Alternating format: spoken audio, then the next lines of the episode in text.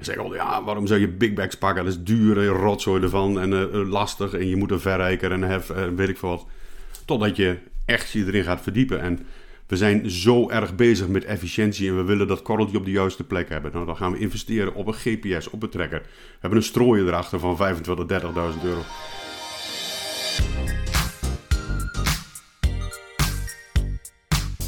Welkom in de Yara podcast.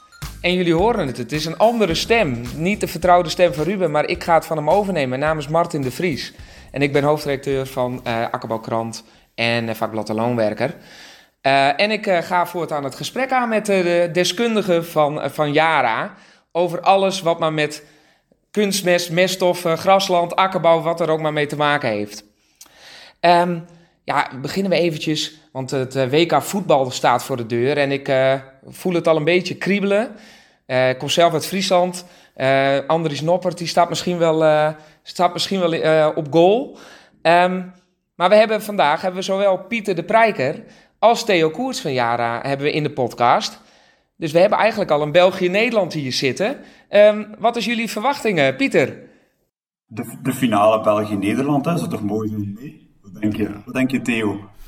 Als ik Louis mag geloven, dan worden we wereldkampioen. Dus wat dat betreft uh, gaan we dat zeker redden. Dat, uh, nee, dat gaan we meemaken. Ik, uh, ik heb zelf niet zoveel nu met het uh, wereldkampioenschap vanwege alle toestanden daar. Maar uh, we zullen, ik kan er zo vast niet aan ontkomen dat er allerlei nieuws binnen gaat komen over het, uh, wat Nederland zelf al doet en wat het Belgisch zelf al gaat doen. Nee, nee. Ik, ik hoop alvast dat onze coach uh, een beetje de jonge garde talent geeft. Uh, of de plaats uh, in de basis geeft. Dat hij uh, Trossard kiest, Onana. Uh, dus uh, komt het vast goed. We gaan, we gaan het zien. Leven, dat is, uh, we zullen het zien.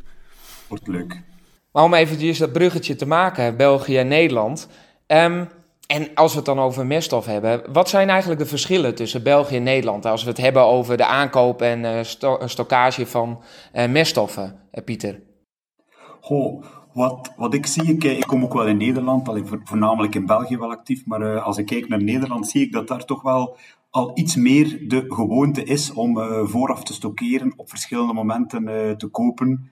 Uh, ook uh, het gebruik van big bags. Uh, is in Nederland wel net wat meer uh, ingeburgerd dan in België. We zien wel een inhaalbeweging. We zien wel dat het, uh, dat het belang uh, daarvan toch wel ook uh, meer en meer uh, allez, gezien wordt. Ja, klopt. Uh, je hebt wel gelijk. Uh, Nederland heeft al iets meer uh, in de voorkoop gedaan. Ik zag net in de, een van de vakbladen zag ik ook weer een mooi artikel staan. Dat vooral akkerbouwers zijn er heel actief mee. En gisteren was ik ook nog op visite bij een, bij een akkerbouwer en die zei ook van: ik heb in ieder geval gezorgd dat ik uh, vooruit kan dit voorjaar. Ik heb toch een gedeelte gekocht, nog niet alles. En dat uh, speelt prachtig in. Uh, hij had niet echt geluisterd naar ons advies, maar er zijn wel meer mensen die naar ons advies luisteren.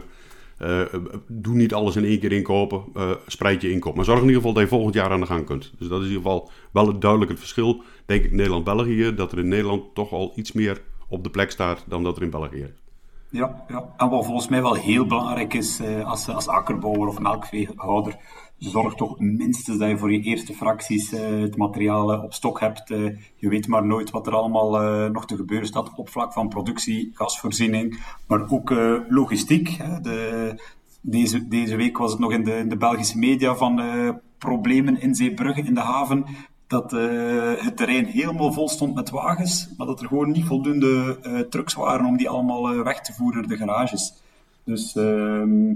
ja, dat is, dat is niet, niet alleen komt het die waarschuwing vanuit, uh, vanuit Yara, maar ook vanuit alle andere hoeken van de markt.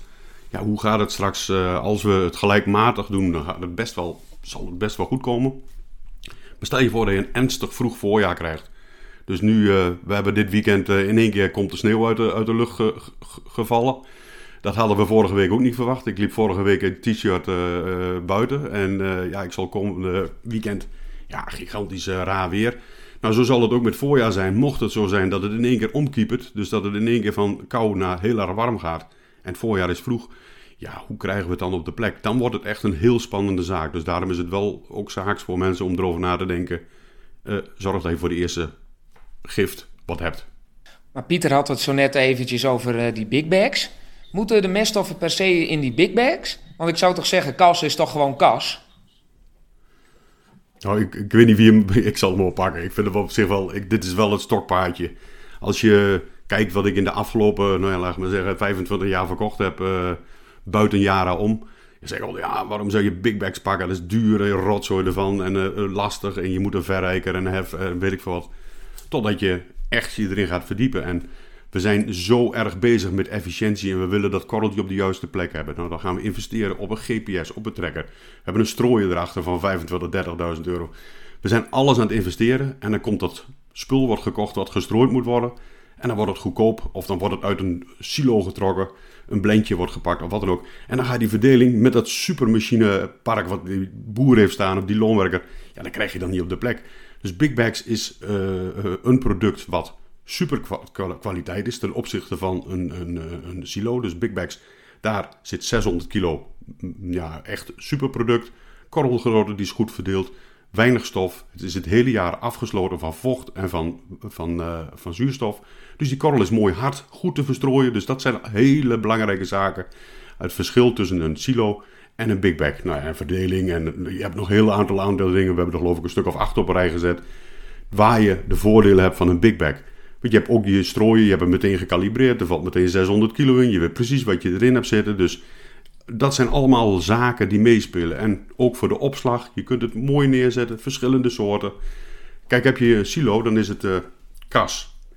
Maar als je ook kas, zwavel of sulfan uh, nodig hebt. En je bent nog andere soorten nodig. Dan kun je dus verschillende soorten in één keer op de plek zetten. En dan kun je mee vooruit. Nou, dat zijn, dat zijn onder andere een paar woorden. Ik heb er vast een paar vergeten. Misschien weet Pieter er nog wel een paar. Ja, uh, maar misschien ook nog leuker om te zeggen dat elk korreltje in de jaren Big Bags gewoon alle elementen uh, bevat. Dus uh, waardoor dat ook elke korrel in die Big Bag dezelfde grootte heeft, waardoor dat je ook geen ontmenging gaat hebben. Als je, als je met een blend gaat werken, hè, dan uh, hebben alle verschillende elementen net een andere korrelgrootte.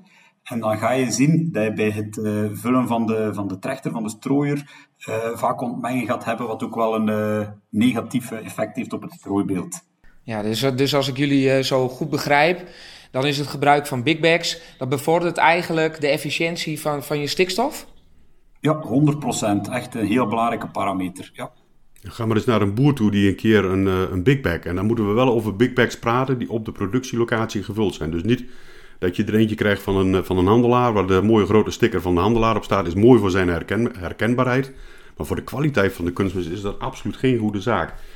En als je die boer dus een keer een echt een officiële big bag, waar een naam op staat van een producent, en die heeft dat in de silo of die heeft dat in de schuur staan en die gaat dat strooien, dan heeft hij na die tijd, zegt hij van verrip, ik uh, hoef bijna mijn kunstmestrooien niet schoon te maken. En ik heb uh, nog zicht uit mijn achteruit en weinig stofvorming en het werkt perfect. En ook voor het instellen van je machine. Want als je je kunstmestrooien erachter hebt staan en je hebt daar kas staan. Als je niet weet van welke leverancier het is, je weet niet uit welke productielocatie het komt en je hebt er ook nog een wat kwaliteit die wat uh, tegenvalt, dan moet je ook nog je kunstmestrooien gaan instellen. Welke stand moet die staan? Welke strooitabel ga je gebruiken? Heb je een product wat bij ons vandaan komt of bij een ander collega en daar staat precies op de zak van het komt daar en daar weg, dan ga je dus op het internet, ga je de strooitabel opzetten en dan kun je precies instellen van voor kalkamon moet ik hem zo instellen, voor de kaaswavel of de sulfan moet ik hem zo instellen. Maar als je dat uit een grote berg schept en er zitten dan ook nog van drie leveranciers door elkaar heen, nou dan wordt het helemaal een spektakel. Dus dat, om echt die goede instelling te vinden, ja, dat uh, is, is gewoon die big bag premium. Er is nog veel winst te halen, denk ik? Absoluut. Zeker. Op heel veel plekken wel. Als je ziet wat er in het voorjaar, als je dan weer ziet hoe zo'n grote stofwolk als er achter sommige strooien zankt. En nou ja, dat, uh, daar is nog uh, veel te verdienen. Ja, maar het is wel een les die jullie uh, vaker uh, overdragen aan de mensen. Uh, leren leren de, de telers en de, de, de melkveehouders, leren die nou inmiddels al een beetje?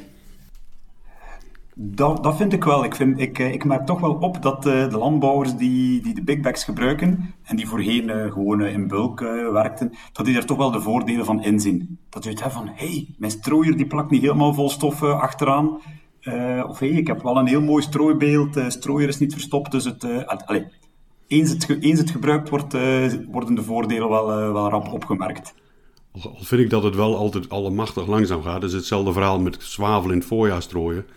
Dat hebben we ook al twintig uh, jaar vertellen we dat. En nog steeds zijn er nog mensen. En dat is dan ook uh, uh, wel, wel lastig. Op het moment dat er dan naar de prijs gekeken wordt. En dan wordt er, uh, ja, de kalkamon is toch wat goedkoper.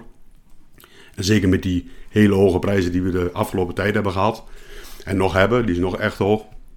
Zien we toch dat mensen toch dan nog weer keuzes maken op basis van de portemonnee. En niet op basis van uh, op, op, op uitgaven, niet op inkomsten. Dit is gewoon puur van wat kost me dat spul? Ik ga dat dan toch maar kopen. En dan gaan ze toch andere keuzes maken op het moment... Uh, dat is zelfs als een consument die in de winkel loopt en die uh, uh, bij het bioschap komt uh, en denkt van... Hmm, ja, ik loop toch maar door, ik pak toch maar gangbaar. Uh, dat, dat wordt toch door de prijs gedreven. En dat is met kunstmest ook zo. Uh, de goedkoopste die is vaak toch wel uh, spekkoper. Uh, hopelijk kunnen we dat door alle verhalen en door de efficiëntieverhoging uh, en de drang daar naartoe... kunnen we dat helpen bijsturen. Dat zou het, het, het is vooral zijn. Kijken wat je op het einde van de rit gaat oogsten. Hè. Dus in het begin misschien het. net iets meer investeren. Net, net een eurotje meer per ton uitgeven voor, uh, voor die zwaal bijvoorbeeld. Of voor die zwavel. Of voor die meststof in de big bags te hebben. Maar het gaat zich uh, driedubbel en dik op het einde van de rit op de oogst uh, terugbetalen. Hè. Het, het klinkt uh, wel heel Nederlands. Even op de centen gaan zitten. En uh, nou ja, goed. Uh, uh, de portemonnee eerst. Of is, ja. het, uh, of is het in België net zo? Het werd overal hetzelfde, Martin. Ja. Wij hebben de naam dat we, dat we zuinig zijn, ja. maar uh, in België letten ze ook wel op de laatste ja, cent. Dus ja, dat, dat is uh, geen goed. probleem. Daar hey, zit geen verschil in. Jullie lanceren op jullie website opnieuw de mogelijkheid om een offerte voor stikstofhoudende meststoffen aan te vragen. Hoe gaan jullie hierbij te werk? Dus dat is een tijdelijke tool die wij openzetten op de Yara-website, yara punt b e of yara punt n l.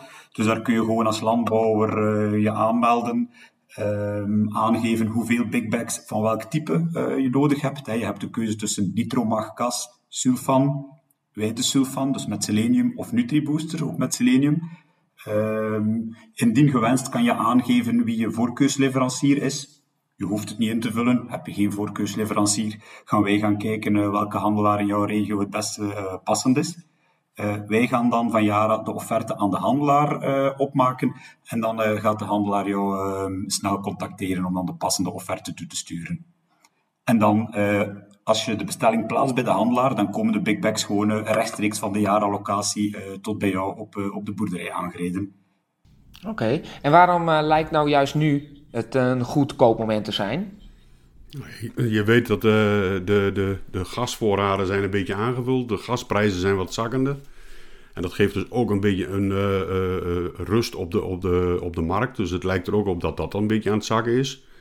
Maar vergis je niet, ik hoor ook allerlei geluiden alweer dat het weer de andere kant op gaat. Nou, die, uh, dat winterse weer van het komend weekend, dat is al een, een vervelende. Ik hoor ook alweer een tender uit India komen, dat ze een grote vraag hebben voor, voor, voor kunstmest. Dat kan ook wel weer invloed hebben. Dus ja, op dit moment lijkt het naar beneden te gaan. Uh, vergis je niet, de prijs is, uh, van gas zit nog steeds hoog. Uh, vorig jaar uh, zat die op, uh, wat was het, iets van driehonderdvijftig. Nu zit die op, uh, op, op honderd. Nee, was het nee, eerder nog? Nee, vorig jaar zat hij op vijftien à twintig. Precies. Nee, in augustus heeft hij even gepiekt tot ja. bijna driehonderdvijftig.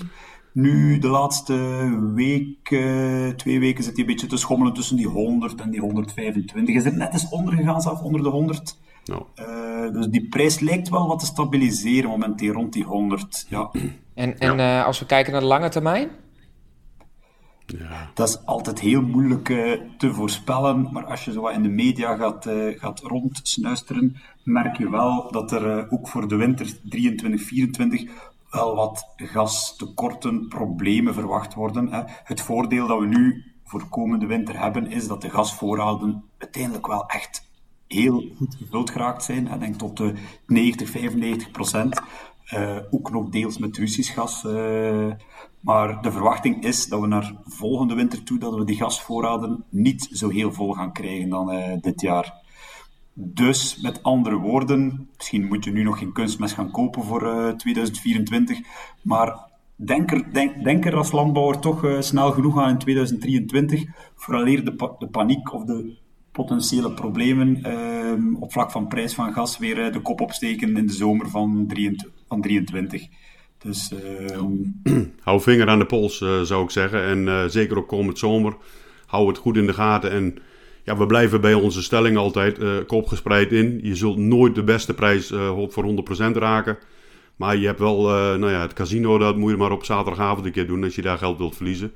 Voor je boerderij moet je, voor je bedrijf moet je niet gaan, uh, gaan, go- gaan lopen gokken.